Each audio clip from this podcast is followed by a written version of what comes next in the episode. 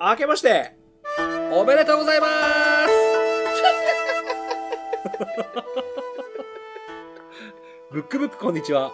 この番組は東京神楽坂カモメブックスの僕柳下恭平と札幌北18条シーソーブックスのジン・テルや僕たち2人の書店店主が毎週水曜日に自分の好きな本のことを話す30分のポッドキャストプログラムです柳下さんよろしくお願いいたします今年もよろしくお願いしますじいさ本年もよろしくお願いいたします、ん本年もよろしくお願いしますいやー、ねえお正月ですね 明けました2023年来ましたよ本当ですねこの収録は1月2日に行われております、はい、はいまさにお正月ど真ん中と言いますかですねですねあの、うん去年これ撮るのやめたんですよね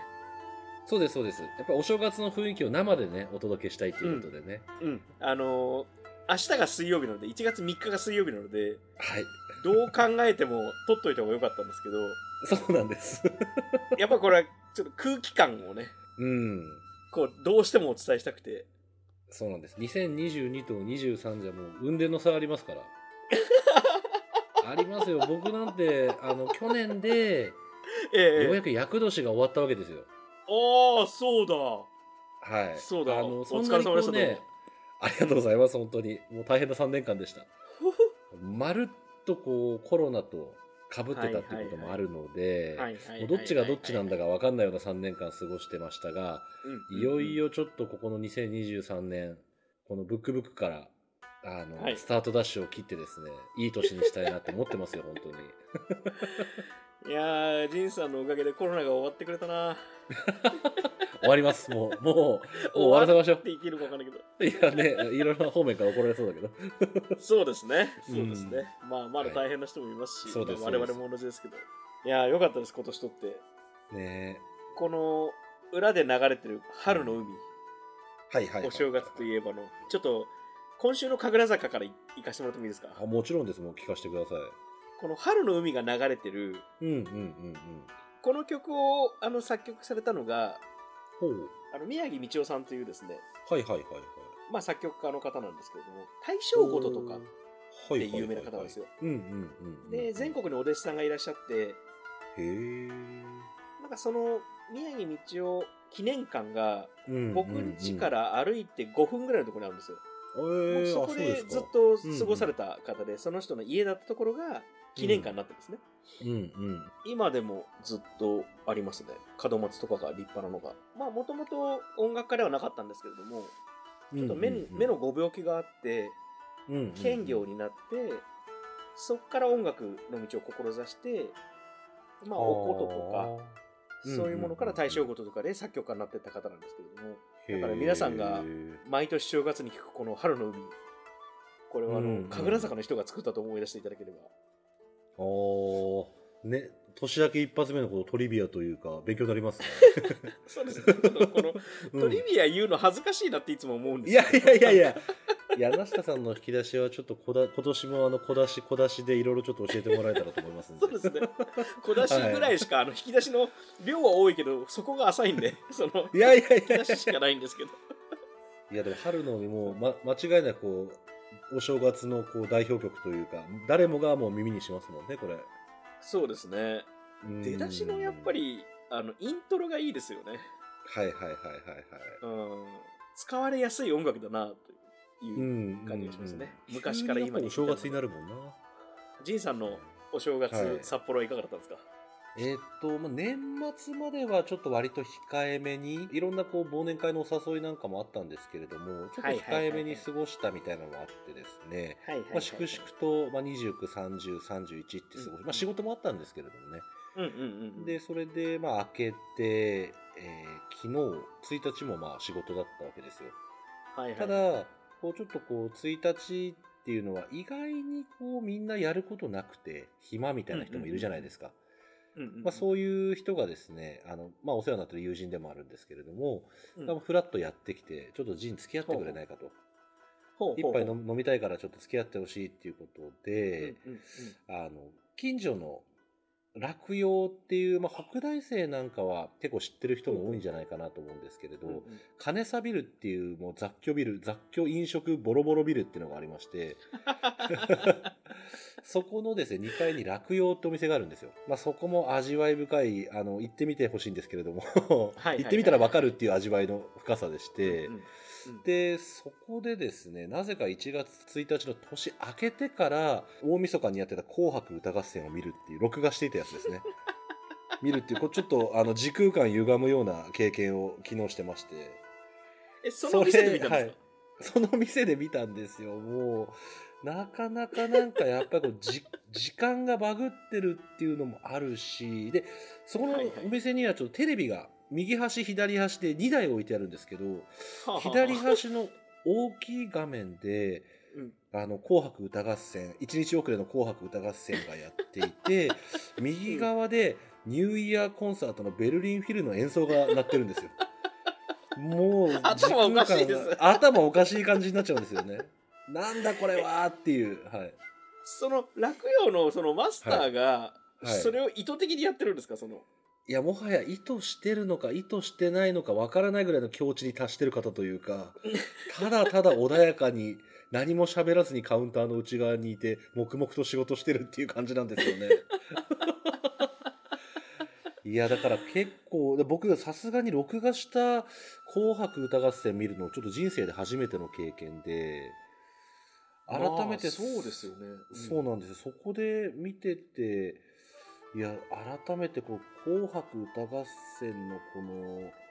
まあ、年末に見る紅白歌合戦とやっぱり違うテンションなわけなんですよね。正月迎えて、もうこっちは清廉な気持ちで、行くぞはいはいは2023いっていう気持ちで見てるので、なので、もう、なんていうんですかね、見るがこっち側のモチベ、味方のモチベーションも違ってて、 なんかますますその、紅白歌合戦の、いわゆる、記載あの、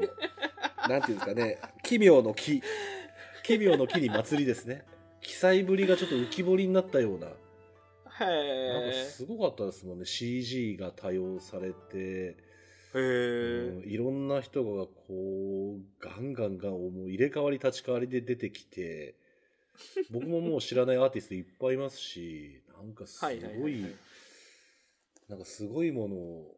見たなっていう感じはちょっとありますよね。なんかはい聞きましたよ、そんなはい僕、うんうんあの紅白あんまり見てないんですけれども、はいはいはいはい。あの聞いた話によると何かああの、恒例でけん玉やるんですって そうそうそうそう。なんか、よくわかんないの。演歌を歌ってる方が、はあの歌手の方が、男性の方でいたんですけど、そうんうのバックで、バックバンドが演奏してるとかではなくて、なんかひたすら人がいっぱい並んで、みんなこう、けん玉をやってるとか、はあちはあょはっとやっぱ見方によっては常軌してるというか 全くこう辻褄が合わないというかただなんかやっぱお正月の手前の大晦日気分でうわーってみんな見れるというか歌手の方がけん玉のなんか歌手なのかな確かけん玉がは得意な歌手さんなんですかね、え多分そういうのもあるそのかれなで演出としてけん玉やってるんですか、あそっかそっかだから辻褄がないわけでは合わないわけではないんですけれどもそれにしてもいやでも合わないですよいや合わないですよねいやそんいやななんかま聞あいた話によると、ギネスに同時に挑戦してるんですよね。そうそうそうそうそうそうそうそんなの出てたてそんなテロップ出てた気しますでなんかああの、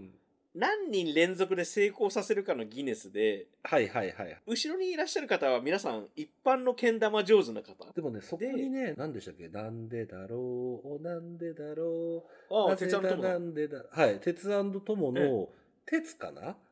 がええそこにいきなり混ざり込んでたりとかなんかあへえそうなんかね不思議なそういう演演出も施されててそうなんですか。えそれうんヒヤヒヤしないんですか、いやー途中で失敗したらもう終わりじゃないですか、その。いや、これもまた、あの、生放送じゃない録画の妙で、もう結果あはあ前日に出てるわけですよ。生放送の時に。で、1日に見てるから、もうドキドキも何もしないんですよね、見てる側は。あいーや、不思議、なんか不思議な経験でしたね。なんかそのその時に見るの大事ですよね。いやいや、本当そう思いますよ。バービリジアンのゴーさんはい、はい。とシーソーブックスで昼間会ったことがあるんですけどうんうんうんうんうんなんか似たような記載感がありました もんいや、わかります え。ゴーさん昼間外にいるんだってな るあのいや、わ感かじりますわかります。なんか夜の人と昼会うとちょっとなんか距離感とか、なんかちょっと照れる時ありますよね。そうそううそう間にカウンターがないとなんかなるわかります違うところにいるような感じになるというかん。いや、僕、そうです剛君はだいぶ慣れたけどな確かに確かに。うんええ昼間も一緒に過ごしましたもんね。そうなんですよ紅白は夜なるべく録画してみるそうですことねないもんな大晦日に見ることをお勧めします。 ああそうですよねあのどうなんでしょうね例えばその真夏に行く年来る年とか見たらどういう気持ちになるんでしょうね確かになあれも絶対にあのタイミングでしかうん見ちゃいけないとは言いませんけど、 なんか、ですよね。そうですよねうん。ちょっと街に出てみようかなでもこのままいようかなっていうあの気持ちがうんうんはい行く年来る年ですよね、きっといや、本当ですね。うんうん、うん。ええ2年前行けるからまだみたいなそういううん。あれそうかだから1日ずれってのもまた罪ですねいや、なんかね、変な感じでしたよ。ちょっとバグりま した。いや、そんな年末年始でございました、僕は。ブックブックこんにちは。いや、は僕ってことは仁さんあれですねずっと休んでないですねそうなんですよ。だから次の休みが、28日に一応お休みいただいたんですけれど、ええここから先は1月の、まあ、8日ぐらいまでないかな。なんかずっと走りっぱなしですね。うん。まあそうですよねお店おってつ店やるとはい。違いますよね正月がそうですそうですうん。 いや世界中の正月に働く人に心から連帯 のなんていうか気持ちがありますありがとうとしかないですいやー、柳下さんの連帯の挨拶を送るってことも好きなんだよな。いやー連帯の挨拶ってありますよねあります、あります。こう同情でもないんですよね連帯ですよね、やっぱりね、ん、心から連帯の挨拶をインフラのまあ本当にインフラっていろいろある本屋もインフラだと思うんですようん。うんうん、行おっっしたゃるら通りです。宿とかねうんうんうん、なんか連帯の気持ちを僕は持ち続けています。ありがとうござい ます。いや俺言われちゃった。ブックブックこんにちは。はい。そんなわけで、うんお待たせしました。はい。お便りのコーナー。今年1枚目のお便りですね。そうですね。今年うんうん1枚目のお便りのコーナーですね。はい。では、これはイケボで有名なジンさんに、イケボで有名な僕が、いやイケボでやらなくていい よね。もちろんです。うん。いいですあの自分そのままでいいすそのままで大丈夫すかええ自分の思うはい。ボイスを。了解しました。じゃあ、いつも通りの私でやらせて いただきます。じゃあちょっと失礼しまして。うんえーお便りがですね、八木山八木子さんからのお便りですね。 ありがとうございます。いつも愉快なお話聞けて嬉しいです。本のテーマではないですが、たくさんの本を読んでこられたお二人は、読書スランプになることはありますか脳みそのキャパが足りなかったり、まとまった時間を取ることができなかったり、読み始めた本がなぜか全く進まないとか、何かしらがきっかけで目が滑り続けるスランプのようになる時があります。うまくスイッチが切り替わらずに進まなくて、読みたいのに焦りが募っていきます。うんうん気持ちを切り替えようと思って、あれやこれや本をつまみ読みして読み散らかしたところで読み切れない無数の本を目の前に自己嫌悪に陥ります。もしお二人が本を読めなくなる時があったら対処方法とか乗り越え方を教えていただきたいです。かっこうんきっと巨匠の二人にはないかもしれないです が、あります。あります。僕はあります。はい。巨匠。巨匠ではありません、僕は。 僕もです。いやいや、山下さんちょっと巨匠感あるんだよな、やっぱり。髪型ですよね、それ。いやいやいや、全体的にありますよ。最後大事ですよ。寒い日が続きますが、お体に気をつけてお過ごしください。ああ、ありがとうございます、どうも。ありがとうございます。いやー、嬉しいですね。お便りいつも嬉しいですね。嬉しいですね。あの、八木山八木子さん、文章うまいですね。そうですね。なんか、表えー現が、目が滑り続けるとか、うんなかなか詩的な表現が散りばめられてますよね。あと、その、読書うんに集中できない感じが、目がうん滑り続けるというのを非常にうんなんか、う染み込んできますね。んね本当に本当に。これ、僕、その、巨匠ではないんですけれども、読書スランプになることが、実はそんなになくてですね。うん、柳下さんね、いつも読んでるっていう印象がやっぱありますよね。そうですね。まあ、これはその、長年のうん、仕事といいますか、まあ、高閲だったり、本を読む仕事、まあ、ゲラを読む仕事をしているので、うんうんうん。集中して読むということが、まあ、うん自分の中で体系化されているんですね。はいはいはい。その時に僕が4つ気をつけてることがあって、 4つ方法。はい。まあ、これが読書スランプにならないための方法でもあるかもしれないんですけれども、うんうん。 1つ目は、最低40分の連続したオフラインを作る。うんうんうんうん。例えばこれ仕事だったら、あの、会議とか電話とかメールとか打ち合わせが入ると、うん連続してない状態になるので、うんうんうん例えば、その、午前中とか、うん。うんうん2時から5時までとか何でもいいんですけど、うん。うんうんこ、の間はもう僕はゲラを読むからっていう状態にして、外部をシャットアウトする。うんうんで、えっと、まあ、読書だったら、例えば LINE とか、チャットとか、うんメッセンジャーとか、うんうん。そういう、まあもちろん Twitter とかそういうものを含めて、何か断続的にオンライン、何か自分以外のものが入ってくるっていう状態が、どうしてもあると、うん。読書ととても相性が悪いので、いや、そうですよね。まあ、それは多分意識。識的に、で、うん現代の生活だとそれ難しいと思うんですよ。まあ、もし読書スランプにお困りだったら、その連続した40分のオフラインというものを作るというのが多分1個目のコツなんじゃないかなというふううに。んうんうんうんうん。で、4つあるうちの2つ目が、糖分を取る。あの糖分。まあ、僕はほうほうほうチョコレートとか、僕が仕事でゲラとか原稿を読むときは、基本的に、あの、満腹ってまた読者の調子悪いんですよ。はいはい。カツ丼食った後ってやっぱり高熱とかすごい難しくなるの で。うんうんうんうん。カツ丼ってもう全てを上回るじゃないですか。そうですね。勤労意欲、レゲエみたいなもんです よ。勤労意欲の真逆みたいなもんなので。だから僕、ゲラを読むときは、基本的にはもう、練乳をチューブですすったり、ナッツを食い続けるぐらいしかしないんですよ。 えでー練乳とかチョコレートっすごて、いやいや、これね、あんまり、まあ、僕の自分がこれが一番調子がいいからやってるだけで、おすすめはしないんですけど、うんうん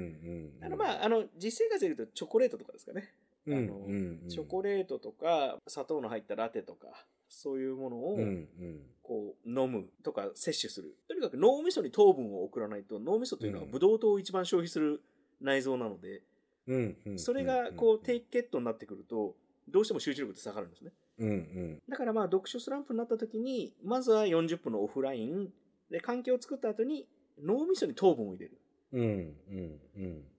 で集中力っていうのは基本的に脳みそという臓器からできているものなので、うん。 3つ目は、あの、酸素を、呼吸をしっかりする。はあ、なるほどね。うんうんうんええ集中してるとなおさら呼吸って浅くなるので、うんうんうん。あの、意識的に大きく息を吸うということをするのが読書においては大事なんじゃないかなと思うんってうんうんいるんですね。最後に4つ目がです ね、背筋を鍛える。背筋を鍛える。ほう背筋を鍛えるんで。す。はい。あの、はあ背筋ほだけじゃないんですけど、まあ、あの、一番大事なのは背筋だと思っていて、うはいはい。どんな姿勢で本を読むかにもよるんですけれども、うんうんうんまあ、ベッドとか。ハンモックとかで読んでもいいんですけれども、うんうんうん。基本的に体の姿勢を一定にすることがうん。長時間の集中力にとってすごく大事なので、うんうんうん特にあの首から上の頭部というのがうん。体重の7%ぐらいなんですよね。うんうんうんうん。なので、まあ、50キロの人だったら3.5キロぐらいの重さを首だけで支えるのはほぼ無理なので、はいはいはい。うんうん背筋、背中全体を使って首を支えないと、うん。うんうんんどうしてもこう首が前に倒れてきて、うんうん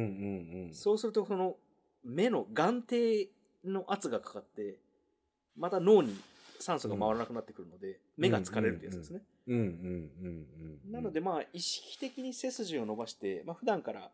ちょっとあの腹筋ではなくて背筋を鍛えるという。まあ鍛えるって別に寝る前にちょっとエビ反りになってみるとかそれがいいと思うんですけど、うんうんうんうん。毎晩やるとか。まあこの40分の連続したオフライン、うん糖分、酸素、背筋。この4つがあれば、読書スランプというのは基本的にならないんじゃないかなというふうに思っておりますね。ならないとは言わないですけど、まあ、あうの、ん少なくなっていくんじゃないかなと思っております。かなりこれ具体的なあのアドバイスということで、もうこれで答 えはもう出てるんじゃないかなって気もするんですけど、でもいやい僕もでもあれですね、その柳下さんの一番最初 のこう40分のオフラインにかかるような感じだと思うんですけど、ややっぱりこう日々の生活の中でうんうんそういう時間をちょっと設ける。で、なるべくプラスして作るっていう考え方になると、うんうんそれがちょっとできなくなっちゃうとまたねへこんじゃったりもするのも良くないので、はいはい今ある生活のリズムの中でうんうんやってみるとか、僕なんかも今、まあ、車で出勤してるわけなんですけど、うんちょっと最近本読む時間をちょっと作りたいなっていうところで、うん本当に車の時間以外は基本的に人と会ってたりお客さんの対応とかで全然なかなか一人の時間が寝る直前じゃないと取れないっていうのがあるんですよね。うんうんうんなので、まあ、車の中が唯一一人の時間でもあるんですけど、まあ、もちろん運転しながら本なんて読めないですし、うんうんっていうところでちょっと公共交通機関に切り替えていこうかなっていうふうにもちょっと思っていてその時間で本読書にちょっと当てようかなと思っていてまだそれはバス40と分かの電車くらいとかそうですそうですバス地下鉄でちょっと出勤するようにして、その時間はもう純粋にもう仕事のことじゃなくて読書に当てようかなっていうふうなことも今ちょっと考えてますね昔高校生の時そのバス地下鉄の中で英単語全部覚えたみたいなのもあったんですよ。ああそういう体験もしてるので、なんかすごい集中できる感、ちょっとなほんのりノイズもやっぱりあって、うんうんうんやっぱりなんかぐーっと入って集中できるっていうか、そういう環境ではあるかなと思うので、ちょっとそこ活用してみようかななんて今思ってますね。それ仁さんあのただ夜飲みたいから車やめるってだけじゃないんですかそれも、なきにしもあらずっていうか、いっつも代行の人呼んで帰ってるからそう、代行呼ぶとね、お金が結局かかるじゃないですか。 だからそんなことしてらんねえぞともういよいよ今年は。まあそもそも飲みに行く回数も減らさなきゃいけないんだけれども、でもね、やっぱり、あの、やっぱ車持ってると、自由になれるけど制限、便利な分だけ制限もあるという、そうです ねはい、こともありましいたやそうですすね。うね、ん、そうなんですよ。まあ車のドライブと読書はもう相性が悪いというか無理ですからね両立はねいや、そうですね。そうそうそうそうそう。えまあその間はちょっとブックブックこんにちは聞いていただいて 車の方はそうですね、そうです、そうあそうだそうだ、ブックブックありますから。ですねいやでもあのお手紙でうん、自己嫌悪に陥りますというふうに書かれていますけどうんうんいやもうあの図書館だろうと本屋だろうと目の前に本があるっていう状態を作っていただいてるだけでもう我々からしたらもう大感謝ですよいや、本当ですよね。うんええそんなもう自己嫌悪なんて陥る必要はないというかありがたいことうんです、それこそ連帯の挨拶を送りたいですよね。連帯の挨拶を送りたいですよ本当に 全ての読書人に、うんうんええお手紙ありがとうございましたありがとうございました。ブックブックこんにちはさて、はい。それでは今日のテーマですね。うさぎが出てくる本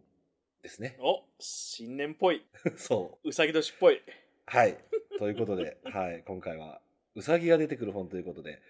あの、紹介させていただけたらと思うんですけれども、はい柳下さんはウサギが出てくるので結構限られてるような感じがするんですけれど柳下さんは何をそうですねもう本当にパッと思いついたのは「不思議の国のアリス」だったんですけれども、うんうんうん白ウサギが時間に追われる白ウサギがうんうん出てきたりとか、なんですけれどもミステリーにしようかなうんあのうんうん草原社から出てる「うさぎ料理は殺しの味」というですね へへへあのーまあフラランスのミステリーですうんうんうんねうんジビエが出てくるある小さな町のフランス料理屋さんですね、うんビストロというのかなビストロとは言わないかうんうんで脅迫状が届くんですねうんうんうさぎ料理を出したら大変な目に遭うぞっていう脅迫文が届くんですよほうほうほうほうほうでなんだなんだってなっていくうちに殺人事件が起きていくというミステリーなんですけれども、うんうんなんかちょっと変な本で本格ミステリーというよりかはもう少しなんていうんですかね物語なんですけれどもうんまああのうん一応アンフェアなことは書いてないのであの本格ミステリーがお好きな方は犯人を推理しながら読まれるのも面白いかなと思うんですけれども出てくる登場人物がホームレスとかあうのん夜の街角に立つお姉さんとかうんうんまあちょっとホワイトカラーの人とかいろいろ出てくるんですけどもその街に住んでる人ですね、うんうんうん一見何も関係なさそうなのにうんそれが何か風が吹いたら桶屋が儲かる的な関係なさそうで実はつながってるっていう、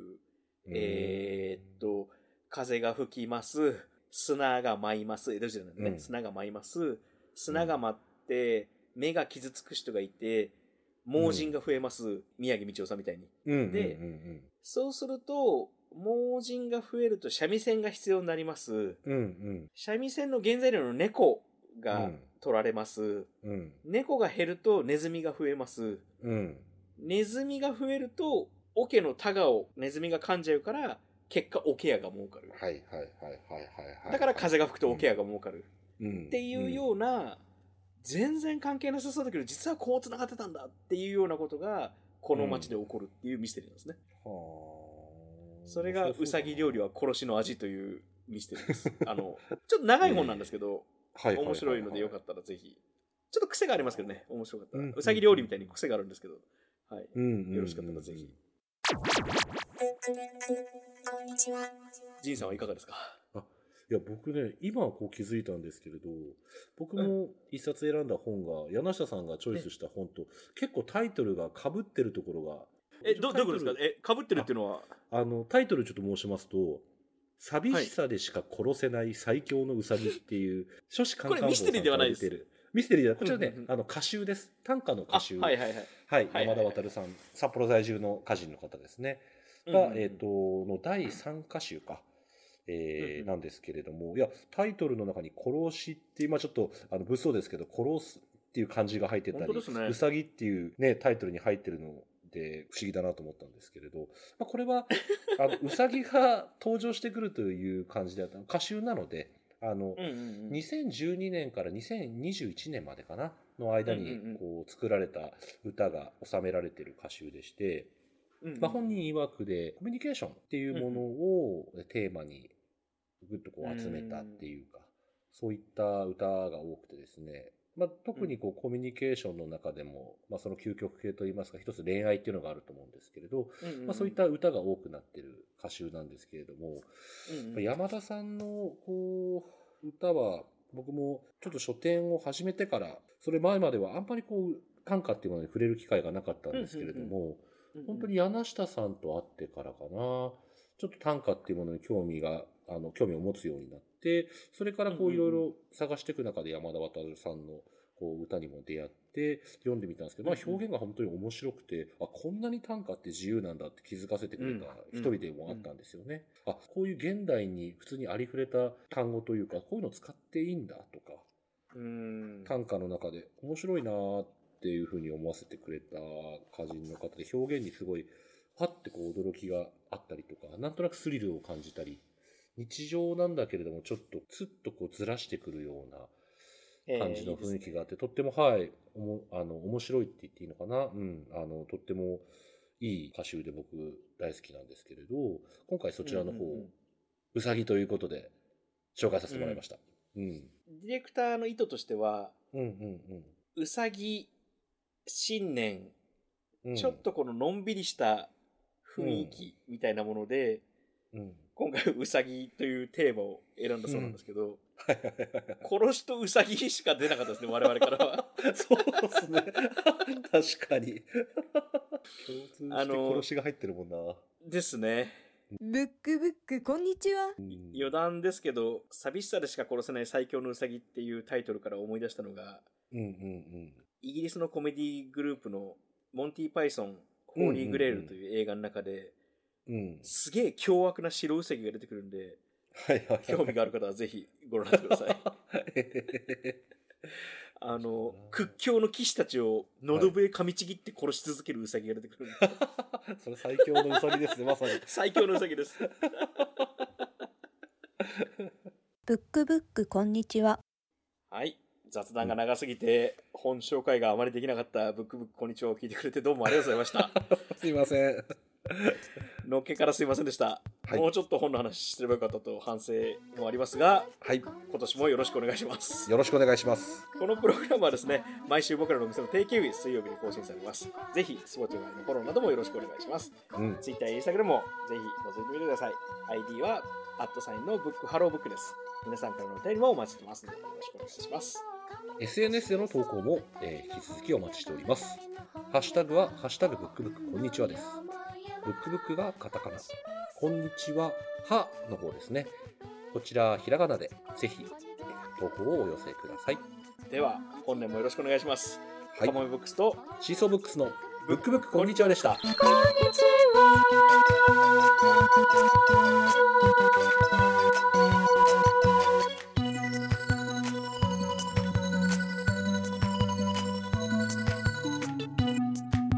ブックブックこんにちはは札幌北18条のシーソーブックス陣てるやと東京神楽坂のかもめブックス柳下恭平2人の書店店主が毎週水曜日に自分の好きな本のことを話すポッドキャストプログラムです。ブックブックこんにちは。